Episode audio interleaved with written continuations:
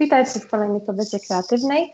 Dziś porozmawiamy tak naprawdę o tym, jak zachować komunikację międzystudencką w okresie pandemii i na jaki pomysł padli studenci Kolegium Civitas, żeby podtrzymać tą interakcję. I pomoże mi w tym e, pomysłodawczyni projektu, czyli Monika Adamska. Witaj serdecznie. Cześć Diana, cześć wszystkim. E, więc może zanim będziemy rozmawiać o Twoim właśnie projekcie e, podcast Leżakowanie, chciałam też Ciebie spytać, e, dlaczego postanowiłaś dołączyć właśnie do samorządu Kolegium Civitas i właśnie wprowadzić takie inicjatywy jak ta? Wiesz co, przede wszystkim chyba przez taką wrodzoną aktywność. Ja mam w głowie wewnętrzne chomiki, które ciągle namawiają mnie do tego, żebym robiła rzeczy. I kiedy dowiedziałam się, że jest organizowany nabór do samorządu i szukane są osoby do komisji wyborczej, to pomyślałam na początku, hmm, może samorząd to jeszcze nie teraz, bo jestem dopiero na początku, ale wejdę w skład komisji i będę liczyć głosy. Nie? Fajna, fajna pozycja. A tak poważnie to e, poznałam wtedy tych ludzi, którzy weszli w skład samorządu i okazały się to fantastyczne osoby Poszliśmy później e, na drinki e, posiedzieć chwilę, pogadać i to pokazało mi, że e, ci ludzie to są świetne osoby, że wcale nie są jakieś super poważne, tylko to są po prostu zwykli studenci, tacy jak ja czy ty. I jakby zaprzyjaźniłam się z nimi, stałam się pełnomocniczką samorządu zaczęłam robić e, pewne projekty samorządowe i później jak były następne wybory, e, dwóch członków samorządu wtedy skończyło studia mm, i pomyślałam, że będę kandydować. E, wygrałam razem z Alinką, dołączyłyśmy do składu i właściwie no, nie zmieniło się wiele. Dalej jestem aktywna, dalej robię fajne projekty, dalej realizuję tą swoją wewnętrzną potrzebę bycia aktywnym i robię rzeczy, które są pożyteczne, więc to jest dla mnie coś, co mnie napędza. To prawda, ale chciałam jeszcze spytać, co Ciebie napędza na co dzień, poza właśnie tym, że studiujesz i działasz w samorządzie Condium Civitas, jakie też e, masz pasje ogólnie na co dzień? Pasję. E, jedną z moich największych pasji jest śpiewanie i tą pasję postanowiłam przekuć na zawód. E, zawodowo uczę ludzi śpiewać i mówić. E, I to pochłania połowę mojego czasu. E, resztę czasu spędzam na śpiewanie. Swoje już z zespołem, teraz gram z zespołem Rysa. E, poza tym mm, przede wszystkim pracuję jako wolontariuszka dla dwóch organizacji pozarządowych. Dla Fundacji Twoja Pasja, która pomaga dzieciakom głównie z Pragi Północ, ale nie tylko dzieciakom z rodzin dysfunkcyjnych, które potrzebują wsparcia, reedukacji, opieki psychologicznej, miejsca do tego, żeby, żeby odrabiać lekcje, ciepłego posiłku i też realizowania swoich pasji. I między innymi w tym im pomagam, e, uczę część dzieci śpiewu e, oraz pomagam im w zdobywaniu środków finansowych na działanie E, pracuję także dla Fundacji e, Otwarte Klatki, organizacji prozwierzęcej, więc realizuję się i na polu pomagania ludziom, i na polu pomagania zwierzętom, co też mi jest bardzo bliskie. Tam działam głównie w e, teamie marketingowym, ale też prowadzę podcast Otwartych Klatek, więc tak się chyba zaczęła moja miłość do podcastów.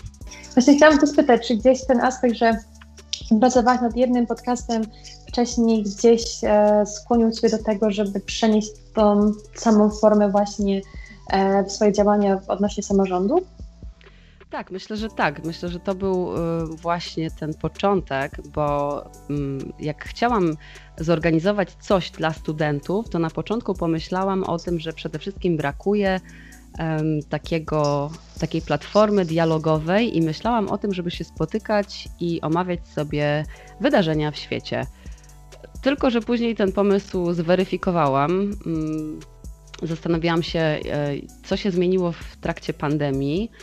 I pomyślałam, że jednak e, zostaje dla tych studentów przede wszystkim ta grupa integracyjna nasza na Facebooku, ale właściwie to ona taka bardzo rozbuchana nie jest. Wiem, że studenci też są zorganizowani w różnych innych grupach rocznikowych, ale, ale ta aktywność, no nie oszukujmy się, nie jest taka, jaka była przed e, naszymi czasami zarazy.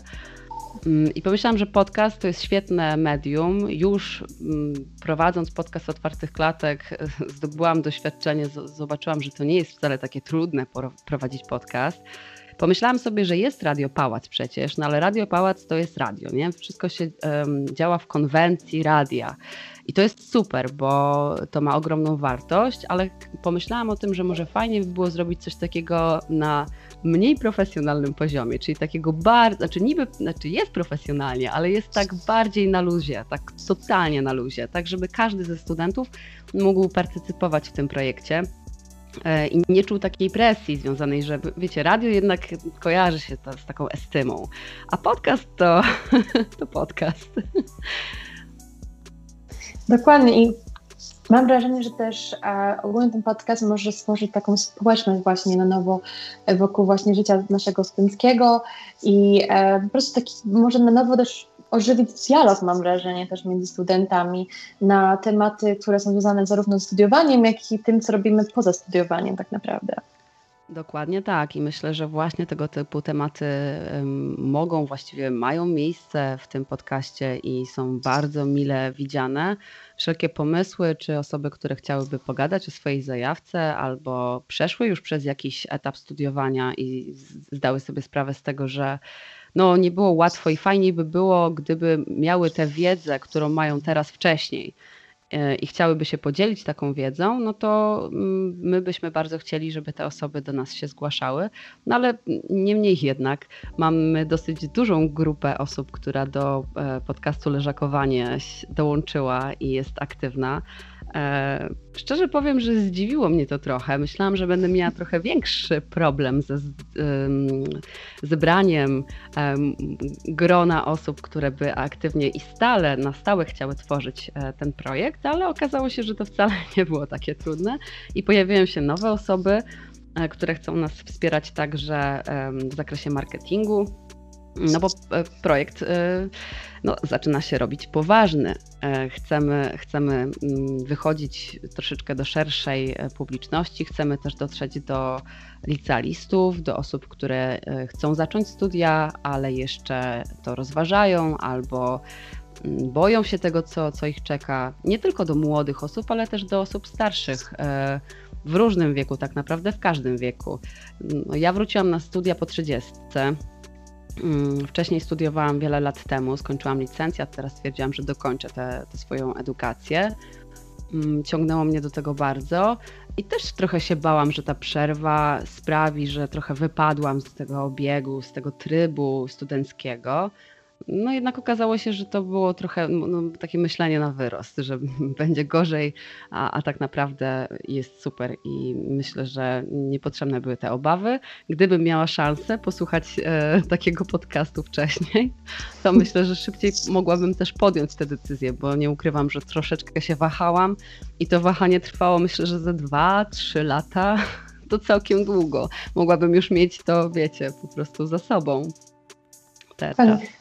Mówiłaś też, e, że właśnie dostałaś niesamowity feedback od właśnie studentów, którzy chcieli pomóc przy projekcie, pracować wraz z Tobą i tworzyć to. A właśnie jak e, z tą współpracą także i e, właśnie chęcią pomocy Tobie w tworzeniu tego ze strony właśnie zarządu uczelni, jak zaplanowałaś im ten projekt i jak tak naprawdę mm, doszło do tego, że okazali Ci aprobatę tego projektu i teraz też coraz bardziej e, pomagają Ci w rozwijaniu niego. Wiesz co, prawdę mówiąc, to właściwie nikogo nie trzeba było przekonywać. Przede wszystkim zakomunikowałam prorektorowi do spraw studenckich pa Pawłowi Maronowskiemu, że planuje e, jakąś taką inicjatywę odstudencką, która nie będzie do końca zrzeszona, e, czy nie będzie do końca pod samorządem studenckim, czy stricte pod samorządem studenckim, tylko bardziej obok niego, jako moja inicjatywa. On powiedział, że nie ma sprawy. E, Monia, ufam tobie, działaj. I tak naprawdę przygotowaliśmy pierwszy odcinek i dopiero jak się pojawił na platformie Anchor i na wszystkich innych platformach streamingowych, to wysłałam mu link do tego, żeby posłuchał e, i przekazał ten link e, dalej. Posłuchał też podcastu Rektor. I z tego co wiem, e, bardzo jest zadowolony z tego, że studenci Kolegium Civitas e, podejmują taką aktywność i powiedział, że trzeba sobie brać do serca to, co studenci mówią, e, co moim zdaniem jest bardzo miłe i, i wszystkim tak naprawdę myślę, że ten podcast, no, myślę, że nawet zrobił pewne wrażenie. Odzywały się do mnie inne osoby z administracji, które też słuchały, e, które oferowały właśnie wsparcie e, promocyjne, wsparcie na LinkedInie Kolegium Civitas, wsparcie na social mediach Kolegium Civitas, w newsletterze. Mm, także to jest super miłe i pokazuje, że to, co robimy, jest no, wartościowe przede wszystkim. Tak jest i właśnie mówiłaś o tym, że, że warto słuchać tego, co mówią studenci. I właśnie chciałam spytać, jakie tematy właśnie poruszają studenci e, podczas podcastu Leżakowanie, o czym można posłuchać właśnie? No, tematy około studenckie. Wszystko dotyczy sesji, egzaminów, ale także takich luźniejszych tematów jak jedzenie. Z jednego z odcinków na temat jedzenia wyszedł nam dodatkowy odcinek z przepisem na pizzę. E, tak, jednego z prowadzących, który e, jest pewny, że jego przepis na pizzę jest jednym z najlepszych przepisów, więc jeżeli chcecie, to to sprawdźcie po prostu i czekamy na Wasze opinie. Dotykamy też takich tematów trudniejszych. E, planujemy odcinki dotyczące stresu przed, przedegzaminacyjnego. Planujemy też e, odcinki, które mm, pomogą studentom przy tym, e, przy pisaniu prac dyplomowych, które wyjaśnią pewne rzeczy, których można czasami nie złapać w trakcie zajęć, na przykład proseminaryjnych. Myślę, że chcemy przede wszystkim pokazać też, kim są studenci, co robią, że to są super różni ludzie z różnych e, krajów na świecie, bo nasza, student, nasza uczelnia jest e, bardzo międzynarodowa. E, chcemy pokazać też, e, co robią na co dzień, jakie mają pasje, jak udaje im się na przykład zakładać swoje biznesy w trakcie studiów. Jeden z naszych odcinków e, był na temat e, tego, jak e, jeden z naszych studentów, Andrzej Wyszyński, podczas studiowania założył swój browar, nowotarską manufakturę piwną. Także można i, i o tym chcemy mówić. Chcemy też mm, poruszać takie tematy, jak na przykład E, po co być aktywnym studentem. Mamy odcinek dotyczący też samorządu i dlatego, mm, dlaczego warto w samorządzie działać, dlaczego, co daje samorząd, jakie benefity e, z tego płyną.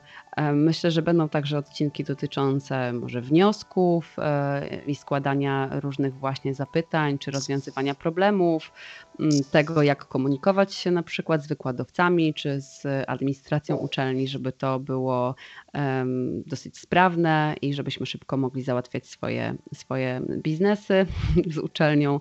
E, myślę, że fajne by były też tematy związane z finansami, tym jak, jak, jak studenci na przykład co mogą, e, jakie praktyki albo staże mogą odbywać w trakcie studiów, które mogą im dać dodatkowe środki i tak dalej, i tak dalej, i tak dalej. Także wszystko, co jest związane ze studiowaniem, Mm, czy takie tematy około studiowania, to jest leżakowanie.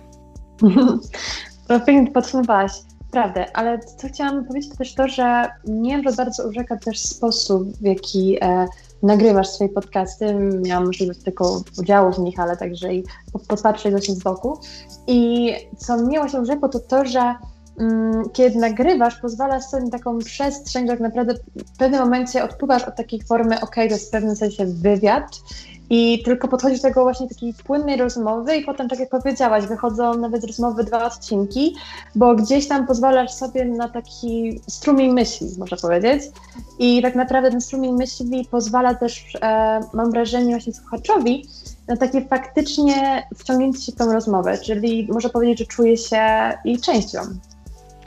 Tak, dokładnie. I wiem, zdaję sobie z tego sprawę, że podcasty też rządzą się swoimi prawami, mają pewne konwencje. I że super byłoby, gdyby podcast, y, odcinek podcastu trwał około 40 minut, maksymalnie 60, ale to już tak ojej, bo rzeczywiście ten e, attention span, czy, czy jak to się po polsku nazywa, ten, to zdobywanie uwagi odbiorcy, ono nie zawsze jest takie, jakie byś, jakiego byśmy oczekiwali ale z drugiej strony właśnie chciałabym, żeby te rozmowy, nie wywiady, tylko rozmowy były bardzo naturalne i żeby pokazywały, trochę wpuszczały słuchaczy w nasz świat, bo to jest tak, jakbyśmy się spotkali z kimkolwiek z naszych znajomych, żeby pogadać o, o, o tym, co nas gdzieś tam fascynuje albo co nam przeszkadza i żebyśmy byli w tym szczerzy i żeby ten strumień myśli rzeczywiście był takim prawdziwym strumieniem myśli. Ja doceniam bardzo wywiady i wiem, że struktura często jest bardzo ważna, te pytania, to, że żebyśmy się trzymali jakiegoś planu, jakichś ram, że to jest ok, że to jest bardzo fajne.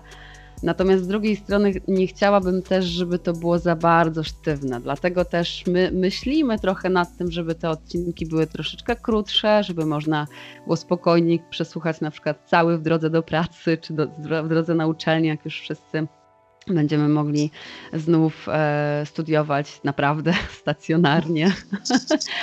e, więc myślimy o tym, żeby, żeby, żeby też były te, takie odcinki, ale myślę, że jeśli będzie fajny temat, fajni goście, tych gości będzie więcej, no to jeżeli wyjdzie półtorej godziny, no to sorry, trudno. Jeżeli ktoś będzie, jeżeli ktoś będzie, komuś będzie zależało na tym, żeby to przesłuchać, to sobie to podzieli na dwie części i jakoś to będzie. Spotify na szczęście oraz inne platformy streamingowe mają tak, że jak się włącza po raz kolejny mm, odcinek, to startujemy w momencie, w którym ostatnio przerwaliśmy.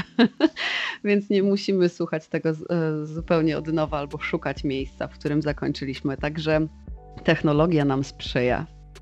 Dokładnie i myślę, że też e, ta forma, choć mówię, że nie jest do końca standardowa właśnie do takiego typowego podcastu, to też ta forma właśnie pozwala tak już troszeczkę bardziej odpłynąć trochę ten podcast właśnie słuchaczowi. Plus też pamiętajmy że to ma być ta alternatywa, a tą interakcję między studentami, której no, no teraz nie mamy, tak? Znaczy, oczywiście mamy siebie podczas zajęć na Teamsie, przed kamerkami, no ale myślę, że to niczym, niczym się nie równa. Plus też wiadomo, że nasze rozmowy między nami, podczas gdy jesteśmy wraz z wykładowcą, czasami wyglądają zupełnie inaczej niż nasze rozmowy e, między zajęciami na korytarzu.